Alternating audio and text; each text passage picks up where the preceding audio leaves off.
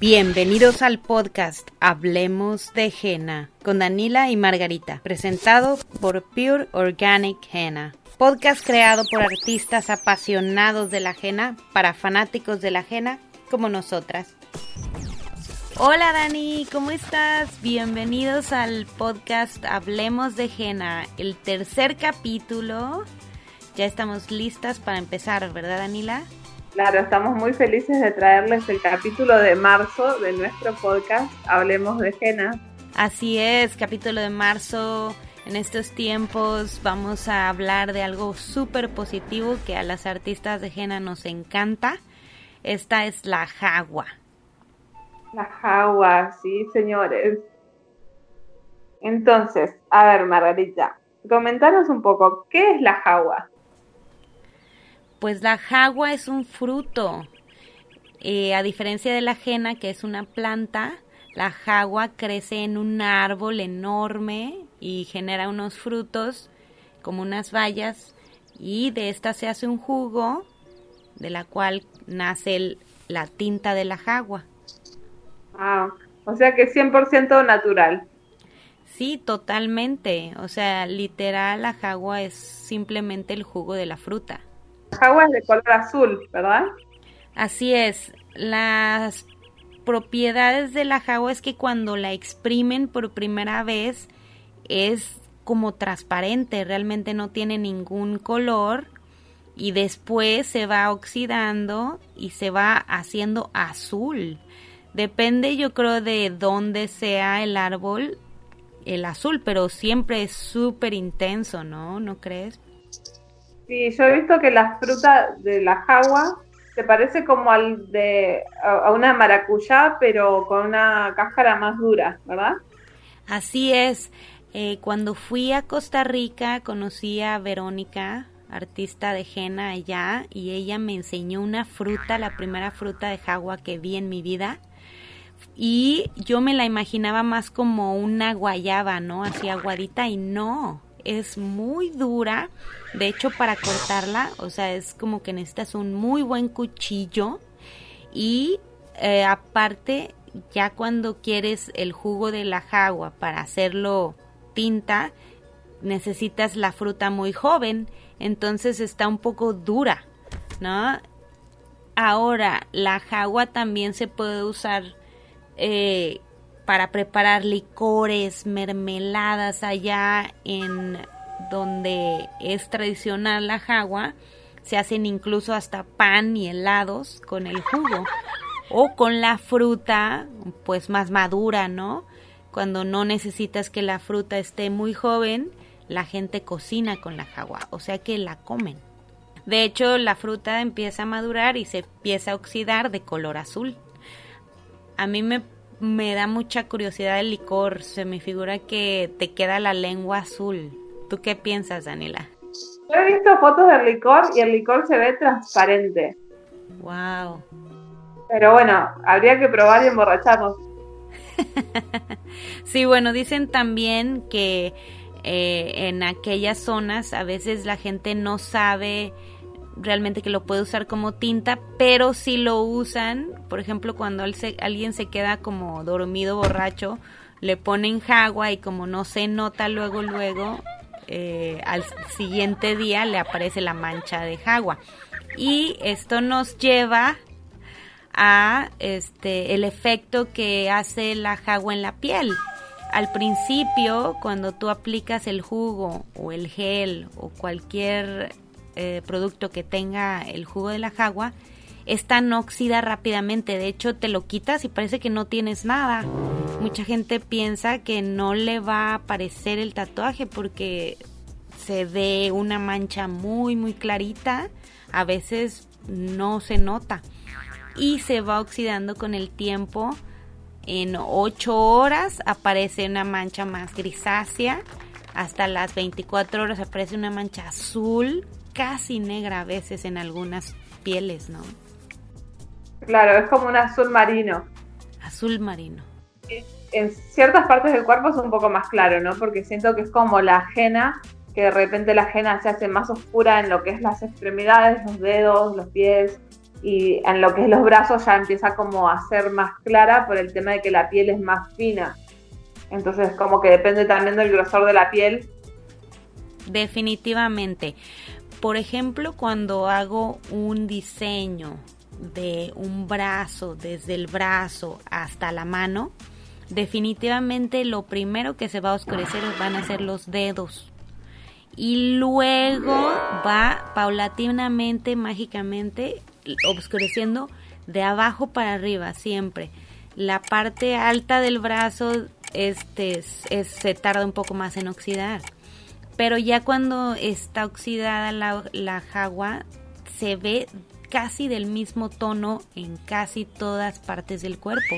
No es como la ajena que tiñe un poco más claro en otras partes del cuerpo que no son la mano o la palma de la mano o del pie. Eso es increíble porque la jagua se ve como un tatuaje eh, de los de aguja y tinta así igual. Es como que se ve como si fuera un tatuaje tatuaje.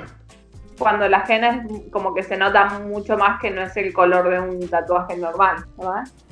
Exacto. La henna se me figura que es un poco más orgánica, quiere decir, va más, no llama tanto la atención. La, la henna eh, tiene un tono muy, va muy acorde con la piel.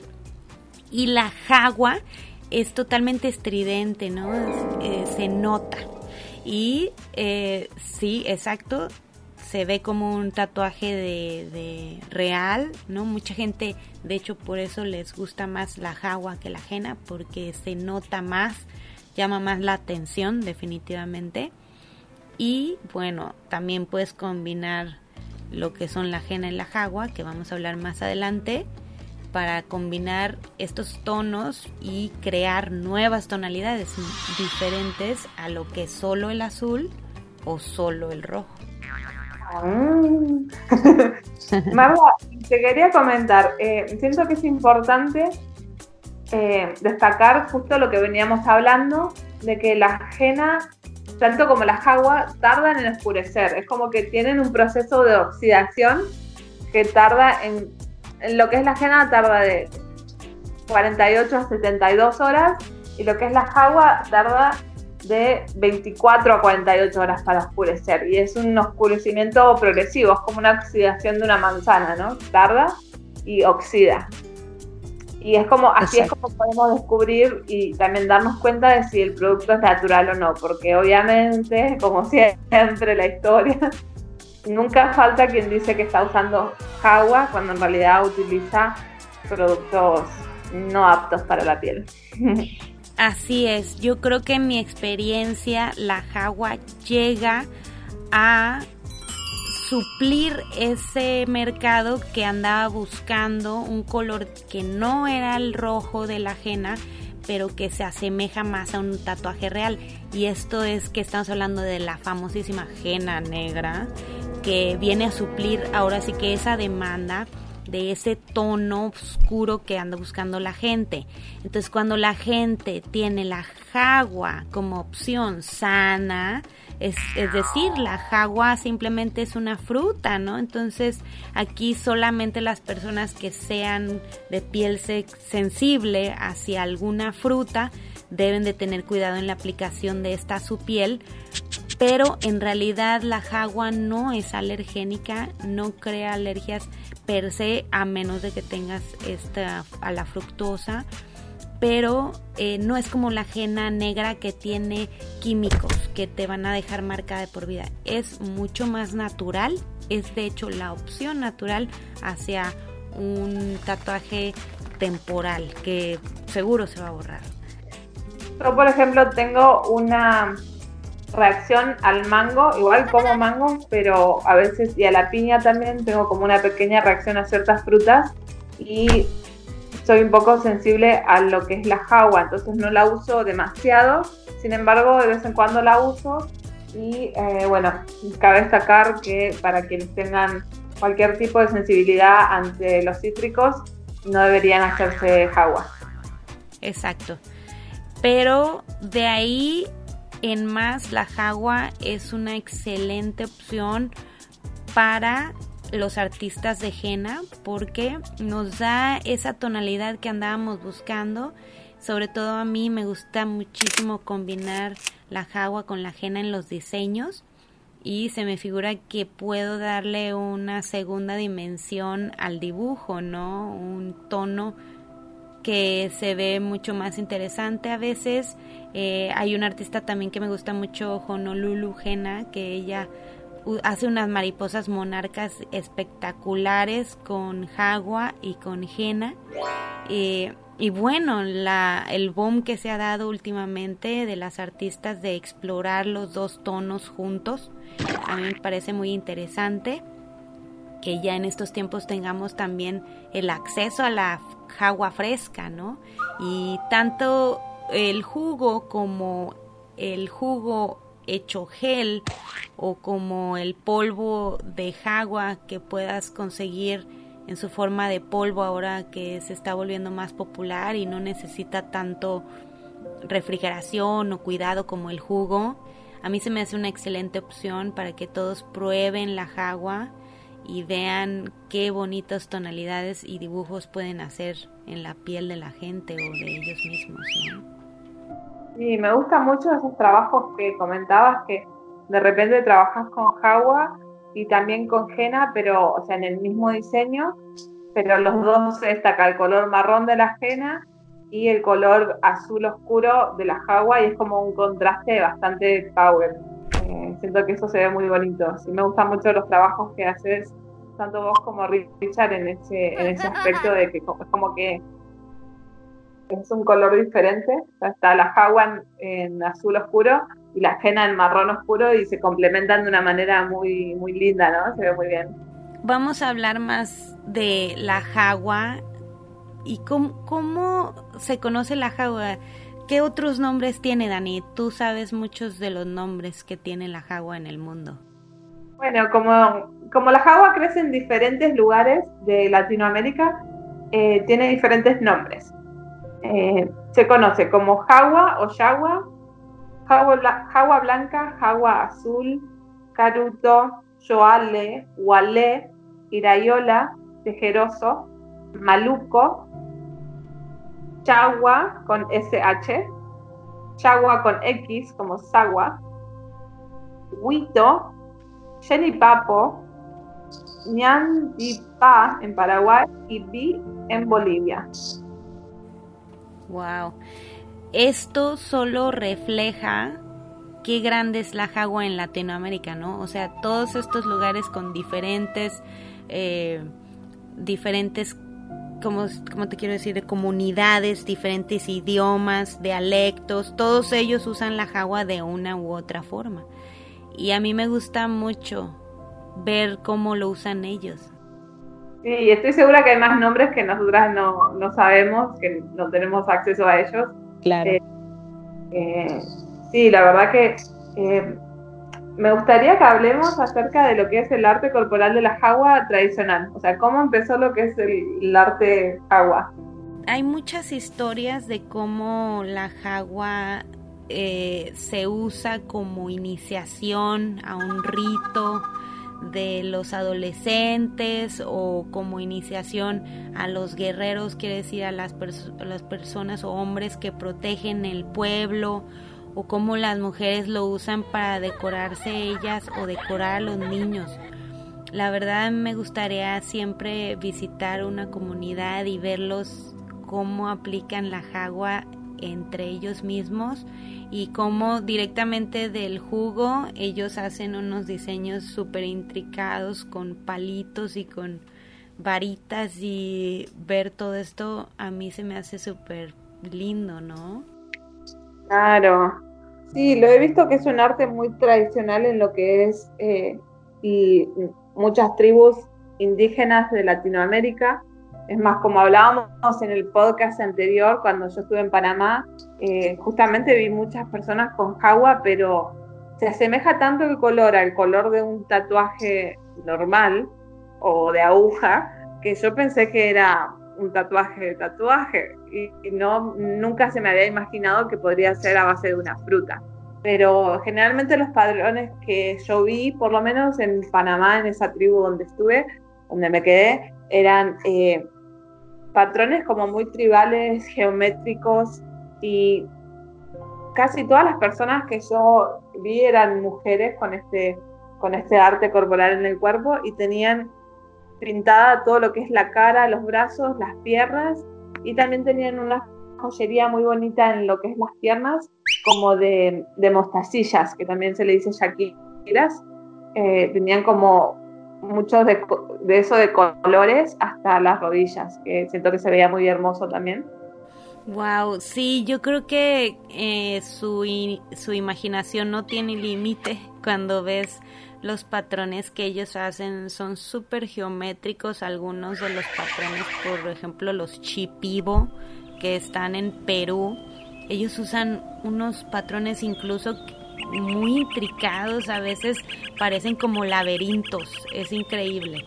A mí me llama mucho la atención eso porque se ve que están muy en paz con la naturaleza, completamente involucrados en las labores de la tierra, ¿no? Muy, muy junto a la tierra. Y dicen también que la jagua les ayudaba a cubrirse de las personas que no eran de ahí, ¿no? O sea, como a camuflajearse, ¿no? Entonces realmente los diseños y todo esto que usan son como para cubrir, para hacerse parte de la naturaleza, ¿no? Eso también se me hace hermoso.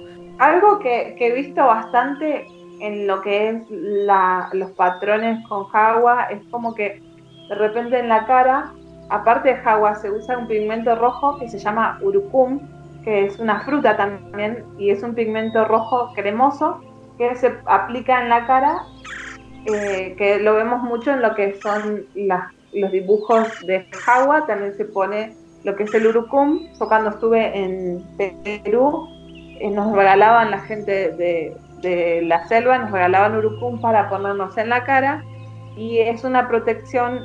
El urucum es una planta completamente diferente, pero no, no mancha la piel, sino que eh, uno se lo deja y es como un protector solar natural, completamente natural.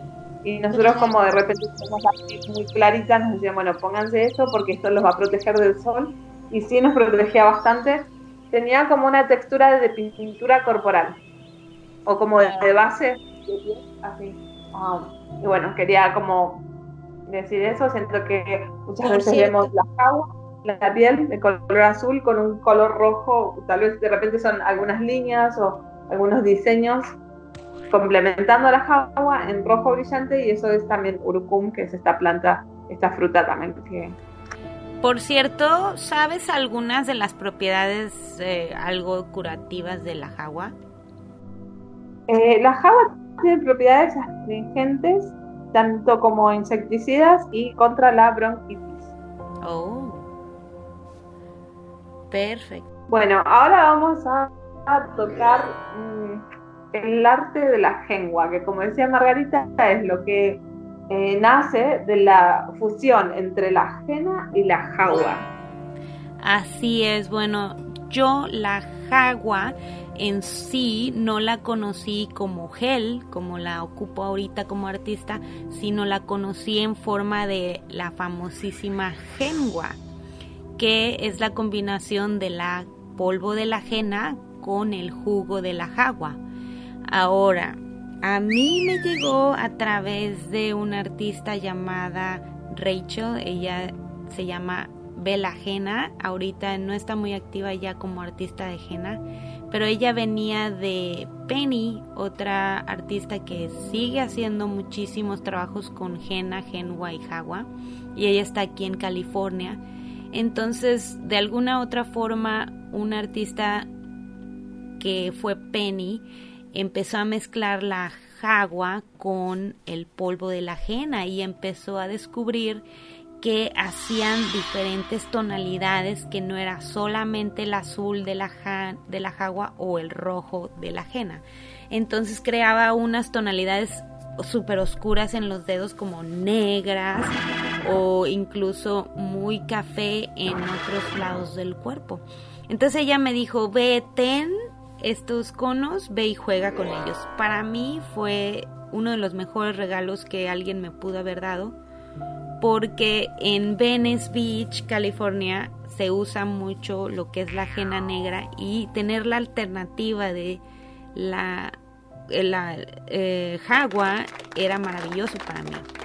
Entonces yo empecé a jugar igual con la famosísima Genua y empecé a mezclar mis propias mezclas, aunque siempre he tenido resultados muy diferentes porque es muy inconstante.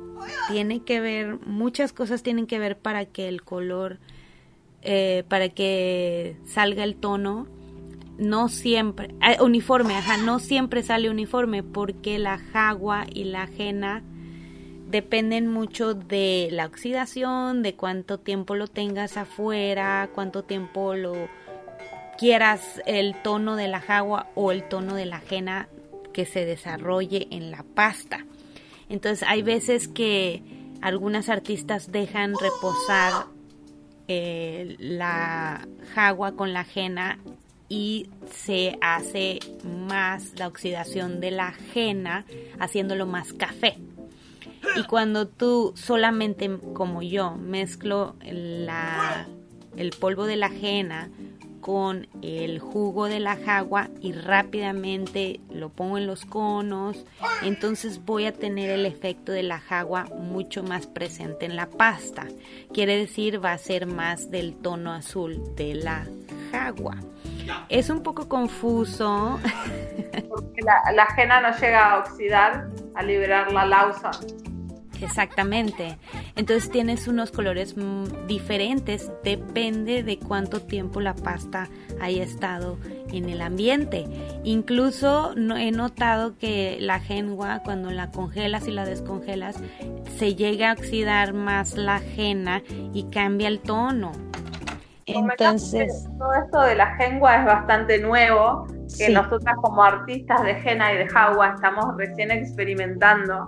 Y yo me acuerdo cuando empezó todo el boom de la Gengua en los grupos de, artistas de henna en Facebook, fue como alrededor del 2015, o sea que solo hace cinco años, recién todas estamos como comunidad experimentando. Yo he mezclado Gengua un par de veces y sí, siento que algunas veces me salió bien y me quedó de un buen color uniforme, pero siento que otras veces me quedó como que nomás... Eh, como un árbol. en una parte más azul y en otra parte marrón. Y siento como que todavía no. No sé, eh, hay artistas como Mendicayo y Jena que ya hacen diferentes mezclas de lo que es Jena y Jawa. Ellas hacen, por ejemplo, Jena al 100%, Jawa al 100%. Jena Jawa 75%, 50%, 25%. Y le agregan diferentes porcentajes y es como que va creando un, um, un degradé de colores o más rojizo o, un marrón más rojizo o un marrón más azulino. Pero eh, requiere mucha paciencia, requiere mucha Jawa y Jena hemos compartido una información bastante interesante, ¿no? Hoy fue un capítulo muy bello. Sí, yo la verdad me considero súper amante de la jagua.